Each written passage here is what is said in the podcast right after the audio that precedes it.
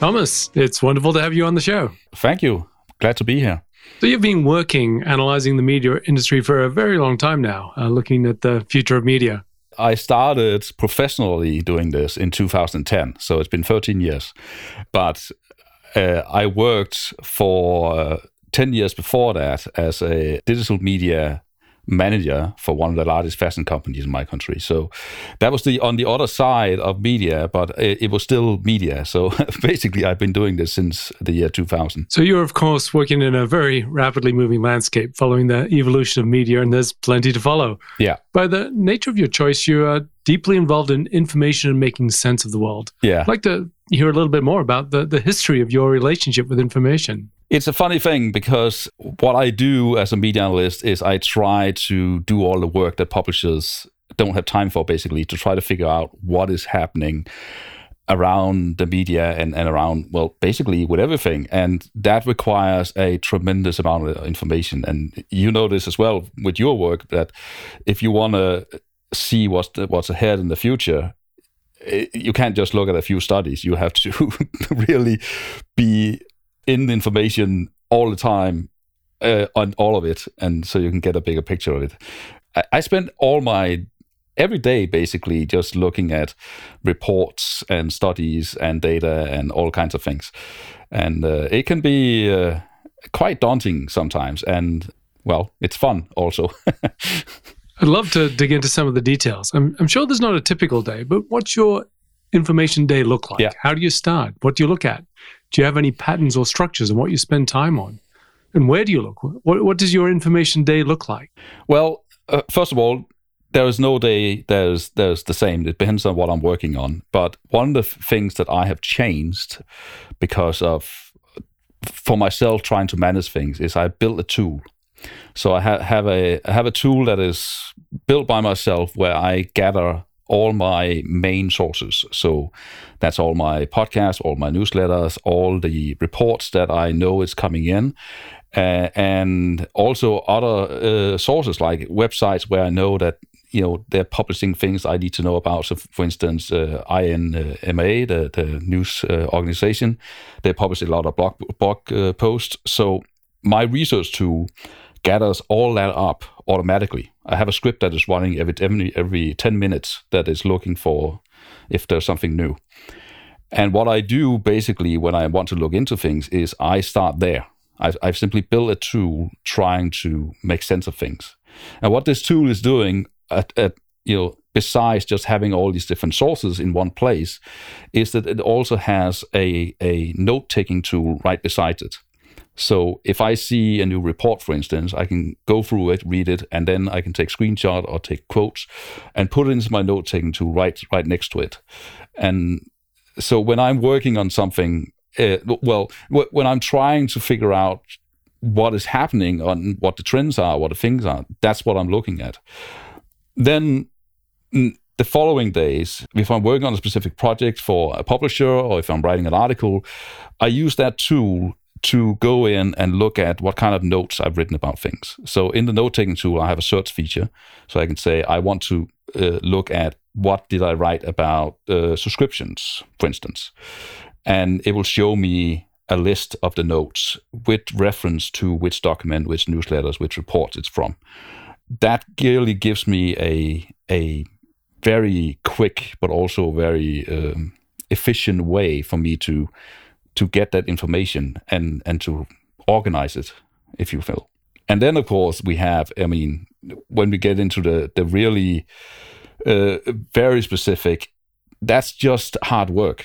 I mean, I, I will spend hours, days, maybe even weeks just looking at things. You know, if I have a question I don't really know something about, I will I will just spend tons and tons of time trying to find things. And you know there is no simple way to do that. It's it's google it's some of my other sources it's uh, some of the sites that i maybe know that maybe they have some data about it.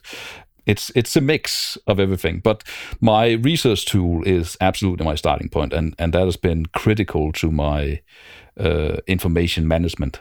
That's really interesting. There are many many tools out there to do parts of what you've done. Yeah. so why have you made the choice to develop your own two reasons. First thing is that uh, I happen to know how to code, and I learned that back in the 90s. Uh, and so every single time I've looked at one of the standard tools, they are all very impressive, but they don't necessarily do exactly what I needed to do. And so, in order to optimize it for me, I built this tool so that I could get it to do just what I wanted. I, I, mean, one really critical element of it is how much it's doing automatically. So it's I don't have to add anything to it. Well, I can add, add it manually if I want to, but for 99% of it, it is being imported automatically with some scripts and some some code and some things and that really saves some time because the problem is if if you have one of the standard tools not only do you have to use them in order to figure out what you want but you also have to spend an enormous amount of time bringing the data in and every single day i get uh, what 30 40 newsletters alone and if I had to manually put them into a note taking tool in order to figure out what what it was, I will never get that done. Here, I have it into the tool. It is searchable. I can add notes to it if I want to. And so I just I just decided to create a tool that for me just was super optimized to the way I work. And so that that was what I found to be the most important thing. Fascinating. So have you ever considered putting this out to market? Well, I've actually been asked by several people about it. The problem is it's not designed for it. It's it's really designed for me. So one of the things I've also done is not related to this, but I've also built my own site. So my site, uh, when when when people visit that and and all the things is on that, all the code for that is built around uh, built that too, including the backend system, including the database and the CMS and all that. So when I built this research tool, it is just built on top of that basically the research tool took one day to build. So it, it, was that quick, but it was only that quick because I built it on top of the system I already have. So I can't I can't sell it without complete re-engineering it. And so people have asked me about it, but uh, yeah, I have no plans for it. That's fascinating. And it goes to the point that so much of our lives we adapt ourselves to technology. And it's nice to be able to yeah say, this is what I do and this is what I want to do. In your case, to have the capabilities to create the technology to do that. Yeah. I've had uh, many conversations with people say, I like Notion or I like Obsidian and I'm going to yeah. choose which one is the best one, but it doesn't have these features. So they're, they're adapting themselves to the tools. Yeah. But I will always say that today it, it's almost necessary to also be able to do a lot of these thing, uh, things because when I do my analysis, for instance, if I want to do some data analysis, I mean, I could open Excel and do something, but sometimes it's just easier if I have a really large data set to just build a script for it and and and do the the analysis that way. It has become just part of the way I work that that I I have, you know, the data in front of me and the reports in front of me and and if I want to do something instead of trying to do it the hard way, I can just write some code for it, and and that really makes it efficient once you can do it. But it's it's important thing. I mean, the the future analyst, I will almost say they need a, a, computer science degree because it, it is so much about how we are able to work with information we have. The problem is it's not just data. I mean, it's it's not just a, a, a simple database. Most of the data we have is completely chaotic. So we have to figure out a way to somehow manipulate that in ways that isn't just something you can do in Excel. Coding is one way to do it.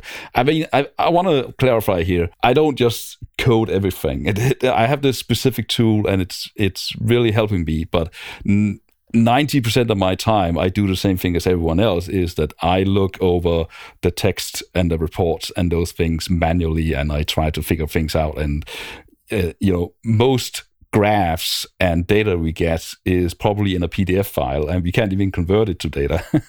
so it's it's rather hopeless to work with uh, as a script. But uh, yeah, yes, it's not that difficult to suck in a lot of text and uh, build some structure around it. But one of the interesting points yeah. here is that you are pulling it all together into one yeah, place. So there's a lot of data, a lot of information, as opposed to being very selective around what you incorporate. And another thing that's also very important is that uh, when it comes to the information that I use, I always try to get the data. So one example, we recently had the the Reuters Institute the Digital uh, Media uh, report. They produce that every year. It's really really great, and you can go to the website. And you can see all the graphs and everything. It's really really really really amazing. But I actually went out to Reuters and I said, "Could you give me the data?" And they sent me the data. So I have something like I think it's 22 gigabytes of data from Reuters. so so I have the ability now to to go behind the reports and to look at okay the thing about all these these uh, reports is they they're picking the things they want to focus on and Reuters are doing a really good job with it but very often you want to look behind it and you want to see okay what what was the question actually when they asked it and what was the data that they didn't include that may also show some kind of patterns. So so a lot of the time when I try to figure out how to do things with information is is simply to get back to that raw source. And it's the same thing which we talk about, you know, some kind of political analysis. I don't do that that much, but if I do, I want the raw polls. I don't want what's what's in the newspapers. That's basically useless. I want the raw polls. I want to be able to see what they actually ask. I want to see how they defined it, and and that is much more helpful. Absolutely, it's fantastic that Reuters have been good enough to share the data with you. In other cases, you can look for the data source and find it yourself. Yeah. So increasingly, the sharing of data behind the charts is extraordinarily valuable. One of the interesting things is that you read reports. You've mentioned that a number of times as significant uh, information sources. I read reports too, probably not to the same depth as you. But what's amazing that not many people read reports because they're so long. So I'd love to hear what's your process of reading and distilling and digesting and taking what is useful from a good report. Well, it it depends a lot on the report. I mean, if we're talking about the Reuters Institute report, I've spent weeks just looking at that. I probably get a report every day on average, and most of them are about something, you know, Er either very specific or something in an area that I probably can't use. So in those cases, I'm just like everyone else, just glancing over it. And I'm trying to, I, am not really reading the text in full. I'm just finding the graphs and I'm seeing if there's something interesting. And if there's not, I'm moving on. But, you know, I would be out of time in no time if I try to read every single report in, in, in depth. But every single time, then, when we come across something where we see, okay, this is really interesting, like, for instance, uh, how we've seen in the media industry, uh, we have this thing called the stop rate. And the stop rate is how effective that newspapers are at stopping people and asking them to pay. And what we found across multiple reports now is that the stop rate is a very strong indicator of how successful newspapers are at converting people into subscribers. So once we started seeing that pattern, that was when I really dug in. And and then I read I go into the report totally fully, read everything in order to to see if I can see something. and then we find other reports and other things. And I did the same thing with uh, with news avoidance, uh, not a big topic I've been focusing on. And and news avoidance, there are so many reports about it, but they are incredibly inconsistent. And so, in order to really understand what happens with them, you really have to dig in in order to see what are the differences between why is this data saying that it's 70%, and why is this data saying it's 40%, and why is this data saying it's only 15%. I mean, you can't just look at a graph and say, okay, all, all these different numbers, they don't add up. You have to go in and really figure out what was the reason for this massive massive difference. And often it's how they ask the question or uh, the circumstances or uh, yeah all these different things. You are listening to the thriving on overload podcast. If you truly want to increase your information productivity then check out the thriving on overload interactive course. It is designed to significantly enhance your information practices and habits guiding you through creating your own personal information plan so you can excel in a world of overload. Go to thrivingonoverload.com slash course to find out more. Now back to the show. This goes to the point of sense making. You're seeing a lot of information, you're seeing a yeah. lot of depth to that information. And your role, of course, is to make sense of that, to be able to see the patterns, to be able to pick out what are the directions, what's meaningful in the evolution of the media landscape. So, how do you do that? How do you pull all of that into something which is truly that level of sense making, of building this model of the bigger picture? Yeah, I wish I could say I have have some really s- smart system for that. I don't. What I'm basically doing is the same thing that the AIs are now doing today. We hear about AIs all the time, and what the AIs are doing is they are they're just gathering information, and then through that information as a whole, we start to see a direction, and it's that direction I then cling on to and try to figure out. I mean, to take news avoidance, for instance, and news fatigue. I mean, I could I could directly point you to uh, Reuters Institute, and they have a really good report about it, but that's not the only one. And so what I do is I look at all these different reports, and the numbers are usually they, uh, uh the numbers can be all over the place, but there's usually some kind of pattern, and there's usually some kind of direction, and some kind of momentum in all of them. And what I then do is I say, okay, on the whole, this is the direction things are moving in. And so that is what I need to focus on and look into more or talk about or write about other things. What I also do when I get to a point where I don't really know how to make sense of it is I try to turn it into some kind of action. And uh, news avoidance is a really good example of that. I started I mean, the first article I wrote about news avoidance was back in 2010. So I've been talking about this for ages. But I really started looking at it in 2019. And what I found back then was that all these different reports were so inconsistent, I couldn't really get a sense of it. And so instead, I decided to do an experiment. And the experiment was that even though I'm a media analyst, I cut myself off news entirely for a month.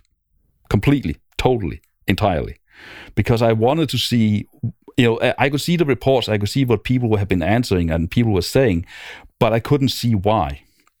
And so by doing that experiment and trying to really get the feel for it, suddenly I discovered a lot of things. And and with news avoidance, what I discovered was that it is astonishing how bad news is for you and and that is painful for me to say as a media analyst because it's my my industry. But I mean, once you cut yourself off so completely as I did, you you realize that you know ninety nine point nine percent of the news you see all the time is completely meaningless. It it has no value for you, and it's just filling up your life. And so that was a really eye opener. One of the things I did with that experiment also, because I'm an analyst, I, I don't just do the experiment and then forget about it. I uh, had a system again. we talk about there's a bit of coding, but I, I actually built a script that automatically took a screenshot of all the newspapers I usually follow, and every single day for that month, it took a screenshot of the front page, and I didn't look at it at all. But after a month, I went back to it and I started looking at it, and my idea was that I would write down all the articles that I had missed that was really, really important for me to know. And what happened was I didn't write anything down. That actually came as a shock to me. I, I was when I moved into it, my assumption was that that I had missed something really important. But it was the opposite, that that all the news, even even the thing that was, that was kind of important, there was a terrorist attack and kind of thing, but if you read about it a month later, it's over right? It's it's it's not you can't use it for anything. You can't do anything with it, and so that really you know defined what this trend really meant uh, for me. So that's basically what I do. I look at a report and do the thing, and, and if if I don't understand it completely, I try to do something, try to figure out what, what it means. That's absolutely fabulous. This goes exactly to Nassim Nicholas Taleb's quote, which is something like uh, spend time reading last week's newspapers so that you realize there's no real point to anything that you read. Yeah. But you you see just today, I don't I don't know if you have read the news this morning, but uh, today we had uh, uh, Biden going out and saying that the three balloons they shot down in the U.S. over last week they were not Chinese and they were not surveillance. They were probably just private balloons by someone. And so we have had a a week, if not more, of news coverage about these balloons, only to now realize that there was basically no story.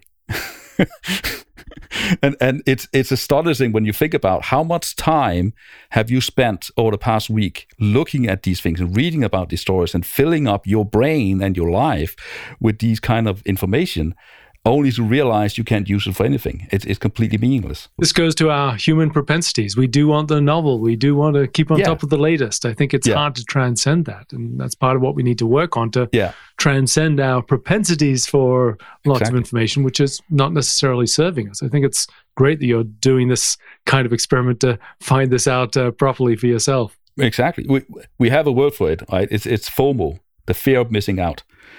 And and in my article about news avoidance back in 2019, I wrote that what I realized after doing that is that we have a new word, and that's JOMO, the joy of missing out. And that's really what what changed things because before I mean, I, I'm a media analyst, so I'm I'm a news junkie. it's kind of my profession, but it it was it was astonishing. It, not just in terms of how much it was filling up my life, but also how it felt in terms of my mental health. I mean, I would wake up in the morning and news is so negative, so I would always have this kind of negative mood every single time I, I have finished reading the news. But when you cut yourself off news for a month, you suddenly don't wake up being annoyed. And that was, I mean, wow, that that was a big, big uh, thing to realize, and and it has changed. I mean, one of the reasons why also I have to I organize my information this way today is because I've realized that just having a constantly flowing information filling up your life that is really not beneficial for you. It's much more useful for you and and uh, not just not just in terms of getting information and being informed but also in terms of your your your mental state to have that information organized in a way that makes more sense. And it's the same thing about you know social media because the way everyone uses social media is you just have this constant feed and it just flows your way. But one of the things i wrote about a couple of years ago was that the most important thing people should do on social media is to set up filters.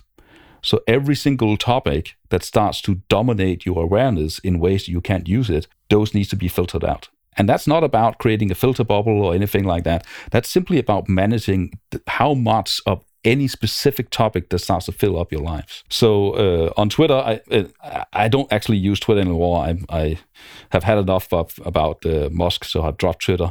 But uh, on Twitter, I had uh, 200 filters. And obviously, there were things like Trump and, and that kind of things where you just totally bombarded with it every single day. But every single time you have a topic where you really can't use the information for anything. It's just filling up your your mental space. I created a filter for it, even if it was something that was basically useful.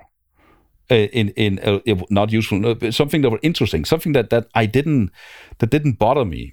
But if it was dominating me so that I couldn't focus on other things, I filtered it out. And I want to say, you know, this is very important. When you filter something out on social media, it doesn't mean it goes away. Uh, Some people think that. But if, for instance, I, I filter out uh, Trump, but I probably still see a post about Trump every single day. It's just the difference is that without the filter, I would see it, you know, 20 times a day. I'd like to pull back to the big picture. I'm sure you already have some insights on this. What would be, from your experience and your analysis, the most important things that people can do to manage the onslaught, to make sense of things, to, in addition to what you've already talked about, what are the recommendations you would make for people to thrive, to do well in this world of uh, unlimited information? so I have a, a, a history, a personal history around this, and the history is that I totally and completely collapsed with stress uh, many years ago, and I actually got to a point where I had to change my life, otherwise I couldn't get back, basically. And so what I did back then, out of necessity, was that I really spent some time thinking about what is important for me, for my health, for my work, for my focus, for all these different things. And what I've done since then is that I have been exceptionally aggressive about that. And so this this is about everything. It's it's it's about you know when I read the news. It's about which sources I pick out. If there's a source that that that is really not useful, it goes away. And so I I'm I'm very particular about uh, what I pull in and what I leave out. And I think that is one of the most you know absolutely critical thing that people need to do. The other thing to put it in the other perspective is also to to have a wider view. Basically, one of the things I did a couple of years ago was that I realized that on my Twitter profile, again, I don't use Twitter anymore, but back then, something like, I can't remember the number anymore, but something like 80% of my information was m- male dominated. So it came from men, about men, all kinds of things. So I, I sat down and I very, very specifically created a new kind of uh, uh, following or the people I follow so that it had a better mix. And I also, I mean, one thing was the gender difference, and it was astonishing the difference that make, because suddenly, you know, we men might sound very fancy, but uh, we have a very, you know, same way of thinking. and, and and once you really start to to to bring in a more diverse gender profile, you start to see things that that you just wow i didn't even know this was a problem and and uh, the other thing i also did was that i started looking at uh, more specific sources outside my field expertise. So i'm a media analyst so i was obviously focused on media and i follow a lot of media people but i decided to go out and, and figure out okay in in other areas where you know that influence the world about you know health or automotive or other things how can i follow people in that kind of space that can tell me about you know patterns and things that are happening that i might not see in the media. And you know the media generally i mean i love the media. When i talk when i'm a bit uh, uh, critical about it it's not because i don't love it but the media is itself always in the filter bubble. The, the media is not very good at changing and thinking about new things and seeing new directions. And so it's it's really important for me as a media analyst to to see all these other things from other people. So that's that's something, you know, I spend a lot of time making sure that I have that kind of information coming into me and also that it is diverse I want to say one more thing about the uh, diverse. When, when, I say diverse, I mean valuable, uh, diverse uh, uh, sources. In the media, when they talk about uh, diverse sources, it means taking the most horrible people and some not so horrible people and mixing them together. That's not useful. We can't use that information for anything. And so. Uh, That's a great distinction. I would say the bigger point here is just be conscious what am I actually doing? Is this useful to me? Maybe I need some other sources. Let's mix this up. Let's make this work. I, I think that meta advice you're giving is be conscious of what you're doing and try different things. Yeah, exactly. See what is most helpful. Yeah, I mean, I mean, I, I mean, I mean, seriously, just be extremely aggressive about what you pick and what you don't pick. I mean, uh, so. Um, uh, Twitter is a good example again. I don't use it, so it's actually a horrible example. But back then, I only had about 400 things I followed 400 people or companies or, or things. And even when I changed my my focus and I tried to get in more women and tried to get in more other sources, I kept that number at 400. So I removed a lot of men I, I used to follow because they didn't really add that value I wanted from them. And then I brought in these new sources, but I didn't increase my total volume because that will I mean, if you do that, you just end up being overloaded. And and so it's it's I think it's really, really important that people you know, be very, very mindful about how much they bring in and where they bring it in from. So and I, am not a I'm not some kind of guru or expert in this. I mean, it's it's a constant struggle for me also. But uh, I mean, it's I think those two things are really important. I think that's fantastic advice, and that's a great way to end up. So thank you so much for your time and your insight, Thomas. It's been fascinating. We really could talk for a lot longer. We'll try to get you on another time. Thank you so much. Yeah, no problem. Thank you for listening to the show. If you want more resources to help you thrive in a world of exponential information, go to thrivingonoverload.com.